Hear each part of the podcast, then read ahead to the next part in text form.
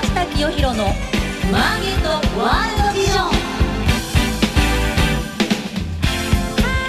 おはようございます。菅下清弘です。おはようございます。アシスタントの道岡桃子です。菅下清弘のマーケットワールドビジョンは企業のトップにその事業内容や今後のビジョンをお伺いする番組です。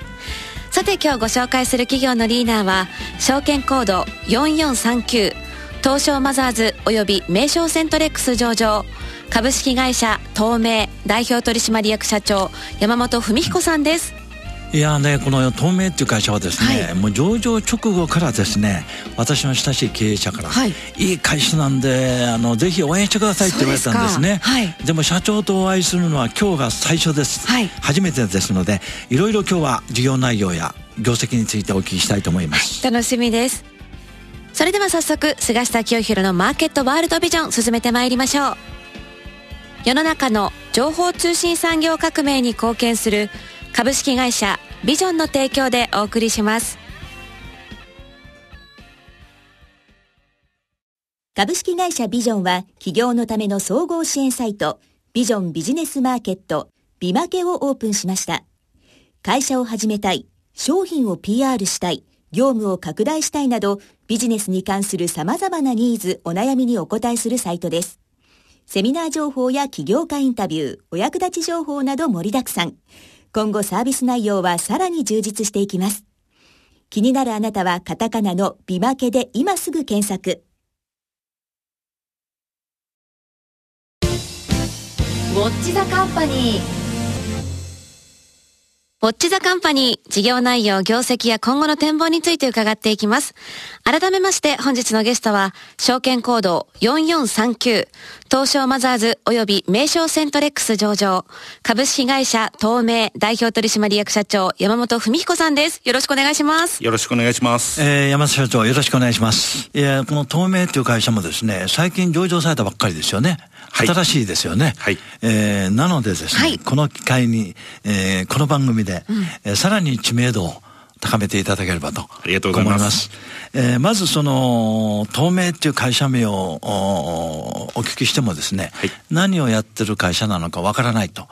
いう方のためにですね、事業内容をお話しいただけますでしょうか。はい。まず、えー、一番メインの事業につきましては、えー、はい、オフィス光一地球事業。これがですね、売上の約8割、えー、を占めておるメイン事業となっておりますが、はい中小企業のオフィスに、えー、光回線のサービスを提供させていただいております。はい。NTT 西日本、東日本の設備を、えー、通信の自由化ということで、えー、弊社の方で、えー、利用させていただき、それを日本全国の中小企業、個人事業主の皆様にご利用いただくというのが、うん、あ弊社のこれが今メイン事業の一つになっております。はい。そして次にオフィスソリューション事業。これはですね、中小企業、もしくは事務所の中のもの、そして光回線から先につながるもの、電話、コピー、ファックス、パソコン、サーバー、最近流行りでしたらネットワークカメラ、こういった光回線から先につながるものの販売と工事、そしてメンテナンスなどを行っております。はい、はいそして最後3つ目になりますが、ファイナンシャルプランニング事業ということで、えー、はい、来店型の保険ショップを現在、えー、愛知県を中心に7店舗ほど展開させていただいております。はい。まあ、今、あの、社長からですね、お話しいただいた事業内容、最初のこの光11事業ですか、オフィス光119事業、はい、これがとにかく売上の8割占めるということですから、はい、まあ、これがとにかく事業内容の柱になっていると思うんですけれども、はい主に中小企業を対象に、オフィスのこのデジタル関係のもの、これにのいわゆるインフラ、これを提供しているということですね。すはい。で、これはあの、結構あの、こういう事業をやっておられる企業も多いと思うんですけれども、はい、特殊な技術であるわけじゃないでしょうね。はい。えー、まあ一種のインフラですから、えー、まあ今のこのデジタル社会では、えー、必需品と言ってもいいようなもの、はい。これはまあ先ほど社長がおっしゃったように、コピーとか電話機とか、あそんなものを使うのに全部いるわけですから、そういうものを提供したまあ、一言で言ってですね、えー、オフィス設備のインフラを提供している会社ということなんですが、今言いましたように結構競合他社がいると思うんですが、御社がこうして業績を伸ばしてきている強みっていうのは何なんですか？そうですね、えー、創業以来ですね、ええ。えー、もう二十数年経ちますが、そこで弊社の中で貯めてきた代理店をやっていた時のデータベース、はい、これが約、えー、100万社ほどございますので、ここのデータベースを活用したというのが、弊社の中での一番伸びた要因かなというふうに思っております。なるほどね。この最近上場した企業はですね、はい、多くは結構ですね、創業から日が浅い企業が多いんですが、うん、この東名っていう会社はかなり歴史があるんですね。はい。二十数年やっとられるんですよ。大したもんですよ。創業はいつですか？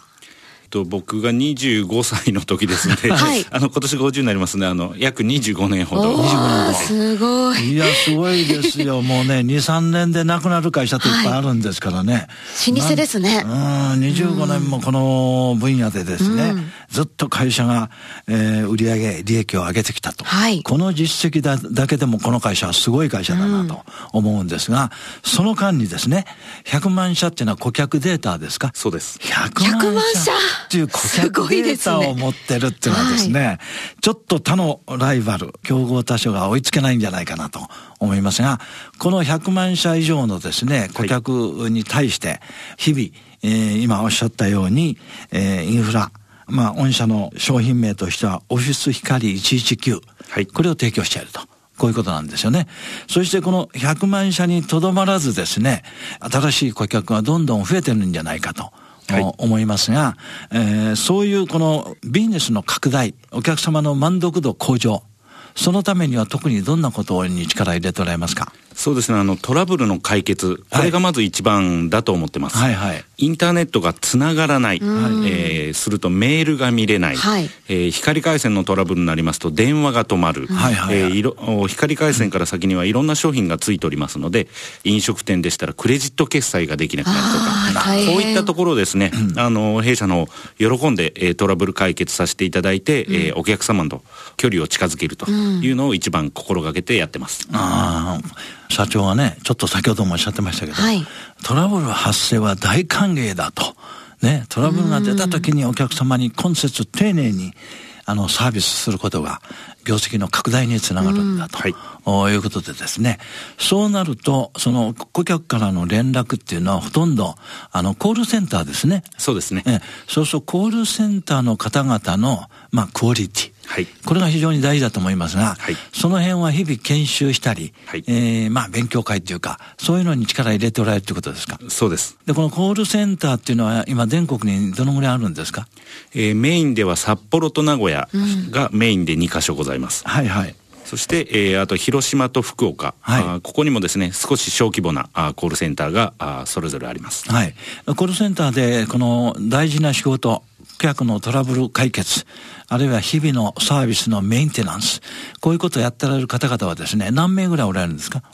50人から70人ぐらい。ぐらいで。そしてもちろんですけど、遠隔地もありますんで、はい、日本全国47都道府県のあの工事業者のネットワークがありますんで、はい、えー、そこの工事業者さんと組みまして、一番早く行ける人がそのトラブル対応すると。ああ、なるほど。はい。あの、自社の工事がいても、そのお客さんのところに一番早く到着する、そういう工事の手配の仕方をやっております。なるほどね。頼りになりますね。いや、っていうのはね、私先ほど言いましたように、ね、はい、今やね、電話とか、パソコンとか、クレジットカードの決済とか、うん、そういうものが動かなくなったらもうビジネスできないですよ。はい。ね。今の日本デジタル社会の生活必需品と言ってもいいようなものです。はい。それのいわゆる日々のサービス。の質を高めるとい。うことが、はい、まあ一番透明という会社のですね、うん、力を入れておられるところで、また強みだと思うんですね。はい、で、そういうことで、まあこの柱のビジネスは順調にですね、はい、業績が拡大されてると思うんですが、それだけでこの社長は満足せずですね、はい、新しい分野にもですね、今入ってきてると。うん、それが先ほどおっしゃった一つはオフィスソリューションうん、事業ですか？はい。そして、えー、もう一つはファイナンシャルプランニング。この辺の、まあ、新事業分野ですね。これは将来非常に成長性があるんじゃないかと思いますが、はい、もう少し詳しくお聞きしたいんですが、オフィスソリューション事業っていうのは具体的にどんなことやっておられるんですか？えー、光回線から先に、えー、つながっている、あのいろんな情報端末ですね、はい、そういったものの販売、工事、メンテナンスを行ってます。はい、はいそしてそれプラスアルファとしてですね、ええ。えー、電力小売事業者としての登録が完了しましたので、ええ、オフィス電気119ということで、お客様の方がですね毎日毎月必ずご利用するもの、うん、電気でしたり通信できたり、はいはい、今回は電気の方でですね、ええ。ー、オフィス電気119これを自社の小売ということでスタートしてって力入れるというところでございます。なるほど。そのオフィスのいろんなこの設備の販売とか、この設備のですね、メンテナンスか、そういうところは透明という会社の主力の仕事だと思いますが、はい、それに加えてですね、こういう光通信も設備を稼働させるのに必ず電力がいると、はい、毎日のように使うわけですので、その電力を提供する仕事も新しく始められたと。そうです。これは御社の電力を使うということは、あの、普通の電力より安いということですか？もちろんです。ああ、そうですね。どのぐらい安いんですか？使う時間帯などにもよるんですけど、はい、3%から5%ぐらいの、お安くなるということを予想しております。なるほどね。いいですね。そうすると、このオフィスソリューションの仕事の拡大と並行して、うん、比例して、はい、電力事業も今後伸びていくということになりますね。はい、そしてこの3つ目のですね、ファイナンシャルプランニングっていうのは具体的にどんなお仕事なんですか？これは来店型保険ショップを7店舗ほど運営しておりまして、はい、えー、ショッピングモールですね、はい、えー、イオンなどのショッピングモールの中にあの皆さんも多分よくご存知の来店型ショップと、保険の相談乗りますと、いうことで、保険に少しですね不安があるお客様が相談に訪れて、えええー、ベストな提案をさせていただく。個人の保険ですか？個人の保険です。生命保険ですか？メインは生命保険メインは生命保険。まあ生命保険以外のいろんな保険ありますよね。はい。えー、そういう保険のことをよくわからない。あるいはちょっとその保険に対して不安があるという方に、また透明という会社はですね、来店型で丁寧に説明してですね、はい、納得の言っていただけるような保険に入ってもらうと。そういうことです。こういうビジネスですね。はい、その保険の商品名がですね、ミツバチ保険っていうんですか？はい。可愛い名前ですね。ということでですね、うん、主力のビジネスは20年以上のキャリアがあってですね、すすね。100万社に及ぶデータがあってですね、これ業績伸びるのは当たり前ぐらい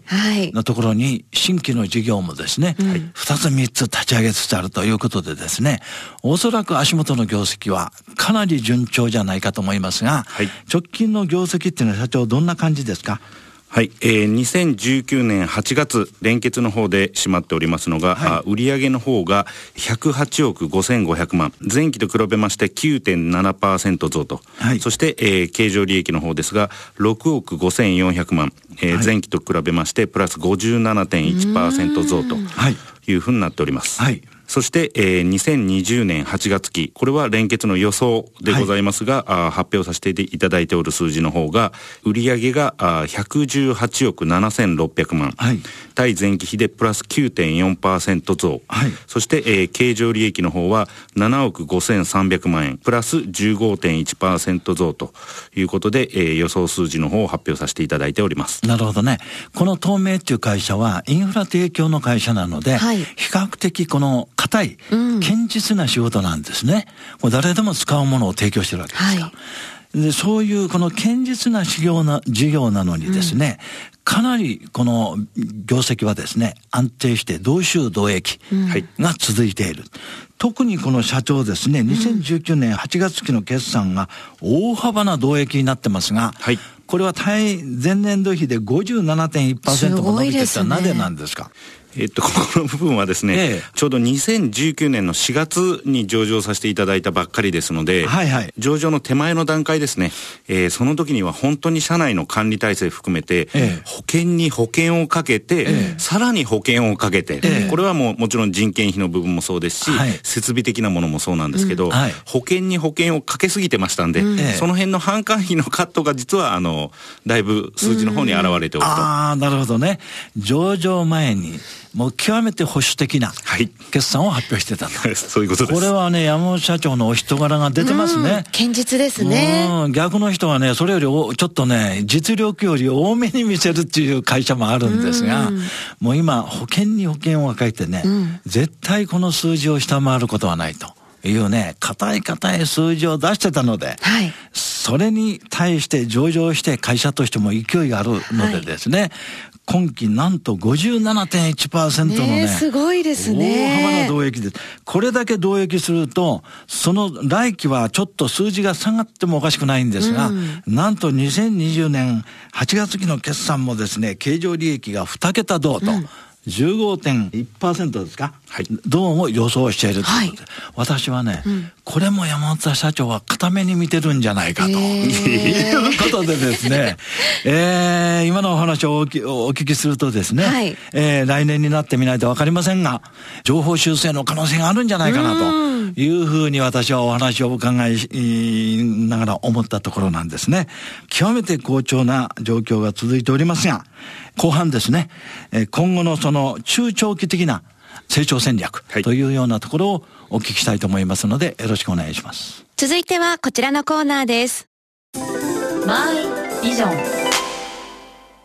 ここからは企業のトップが考える、これからのビジョンや人生のターニングポイントなどについて伺っていきます。まあ、あの、前半の終わりにお話したようにですね、今、絶好調の透明という会社なんです。はい。向こう3年、あるいは5年、10年のですね、中長期的な経営戦略を考えるとですね、はい、どんなところを目標にするかというところをですね、お聞きしたいんですが、その前に一言ですね、うん、先ほど25歳の時に創業したと、はい、いうことなんですが、創業の動機っていうか、会社を始めようと思われたのはどんなきっかけだったんですか？えっと、家庭の事情も少しあるんですが、はいはい、家庭の事情プラス、えー、実はですね、えー、独立心旺盛で独立したわけではなくて、はい、えー今でいうヘッドハンティングに近い形。ああ、そうですか。他の会社に来ないかというのをいただいて、えええー、その会社への転職失敗したものですから、結果として、えー、独立したと。あなるほど。はい。ヘッドハンティングがあって、その会社に行ったんですが。行こうとしたんですが、はい、えー、先方さんとのちょっと折り合いが合わず。合わず。そのまま独立と。したと。はい。なるほどね。人間の運命ってわからないですね。だからもう転職しなかったよかったんですよ。うん、そういうことですね。ね今、今となればそうですね。ええー、いや人生ってそんなもんなんでしょう。転職とかね、うん、あの、卒業とかね、引っ越しとかね、うん、そういうのは結構人生の転機になることがそうですね。うん。ということでですね、えー、まあ、新しく透明という会社を起業することになったわけなんですが、うんはい、最初から透明という会社だったんですか？社名は？えっ、と、最初はですね、えー、透明通信という有限会社の方でやっておりまして、えー、そして別会社で株式会社、あ実は透明三重。もう三重県から出る気がなくてですね。あ、なるほど。もう三重県だけでも手一杯だと。えー、いうことで最初やっておったんですが、それから、えー、愛知県だったり、うん、えー、北海道の方にコールセンターだったりいろんなことをやっていったんで、えー、もう三重は外して今の、えー、東名だけにえー、社名の方は開発していたね、今も本社三重県ですか？のままです。そうですね。すね創業の地ですか、それが。えー、っと、はい。もうそう考えていただいてですね。なるほど。あの、社名もよくわかりましたね。えということで、えー、まあその中長期戦略、はい、最後にお聞きしたいと思います。いかがですか、はい、そうですね、えー、今から10年以内に、ええ。えー、これ個人的希望ではありますが、はい、全国47都道府県に、うん、えー、事務所を出店して、はい、お客様のトラブルに真っ先に解決する体制っていうのを作る。なるほど。そして、えー、47人の取締役、はい、これを県単位に任せていく。はいというあの取締役の人数の規定あの少ないのはありますけど、ええ、増員分にはありませんのでなるほど、ね、47人取締役を各県を任せていって、うん、えー、作ると。いうのをちょっと目指してやっていきたいなというふうに思ってます。いいですね。うん、ね。47人っていうと赤穂浪士のうちの人数みたいな感じでね。これはあの台湾成就。ね。っていうので縁起がいいんです。そうですね。四十七士っていうぐらいだからね。えー、47名の取締役をぜひね、実現していただきたいと思いますが、はい、それが実現するとですね、うん、まあ、いわば、透明連邦経営、連邦経営。そうですね。いうことになりますよね。日本全国。いや、素晴らしいビジョンですね。はい、まあ、この番組をお聞きの若い方々でですね、その透明連邦企業のメンバーになろうと思う人はですね、はい、ぜひあの来年でも就職していただいてと、はい、いや、転職でもいいわけですからね、うん、えー、まあそういう透明連邦企業を目指してですね、山本社長にますますこの日本ビジネス界のリーダー、えー、ベンチャー企業のですね、パイオニアとして頑張っていただきたいと思います。うん、えー、まあ、業績好調なのでですね、えー、今後、その、個人投資家の方々に、えー、何かその、まあ、優待とかね、株主のために、はい。えー、何かご検討しておられることがあればお話しいただけますか？はい。今年4月上場したばかりですんで、8月末の決算、はい、そして株主総会、えー、はい上場してから初めてやらせていただくんですが、はい、正直この半年ちょっとの間に、弊社、あの、IR 担当部署の方に、えー、投資家の方あ含めまして、あの、たくさんいろんな、あの、情報、希望、要望などをいただいておりますんで、はい、ぜひですね、これは早い段階で、えー、社内の方で検討させていただいて、ええ、いろいろな、えー、皆様の期待に応えられるようなですね、はい、方法を取っていきたいなというふうに思っております。なるほどね。今の時点では、あの、何も決定はしておりませんので、はい、あの、早急にですね、え、あの、皆様の意見まとめて、うん、あの、期待に応えられるように、はい、頑張ってやっていきたいと思ってます。なるほどね。まあ、これは日本だけじゃないですが、あアメリカの株式市場でも、株主に対するね、うん、優遇、はい、まあ、配当とか、株主優待とか、うん、えー、ますますこの大事になってきておりますので、はい、いいその株主に対するね、メッセージを期待したいと思います。はい、今日は本当にありがとうございました。ありがとうございました。本日のゲストは、証券コード4439、東証マザーズ及び名称セントレックス上場、株式会社東名代表取締役社長、山本文彦さんでした。ありがとうございました。東証一部上場、証券コード9416ビジョンは二刀流で成長を続けています。一つは業界シェアトップクラスを誇る海外用 Wi-Fi ルーターレンタルサービスグローバル Wi-Fi。訪日外国人向け忍者 Wi-Fi も好評です。もう一つは情報通信サービス。スタートアップから成長フェーズに合わせた規模やニーズに応じ、企業向け通信 IT インフラサービスを提供します。株式会社ビジョンは世の中の情報通信産業革命に貢献します。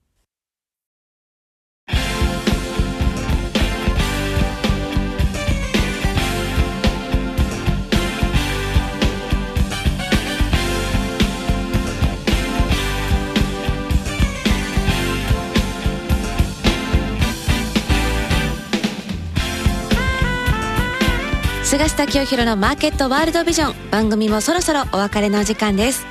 いやー菅下さん。取引実績100万契約っていうのすごいですしすごいですね。社長も起業されて25年ということで、はいはい、本当に堅実であの誠実なお人柄が出ていらっしゃいましたね。そうですね、はい、やっぱりね実績と経験がね、うん、十分あるなっていうのがねお話って分かりましたね。安心感があります。うん、はい、最後のこの40都道府県全部に事務所を持ってね、うん、47人の取締役を出したいっていうのはこれはもう夢があっていいですね。いや本当にもうすぐ実現しそうですよね。そうですね。はい。勢いを感じました次回の放送は12月23日月曜日朝8時35分からとなっています次回もお楽しみに世の中の情報通信産業革命に貢献する株式会社ビジョンの提供でお送りしました。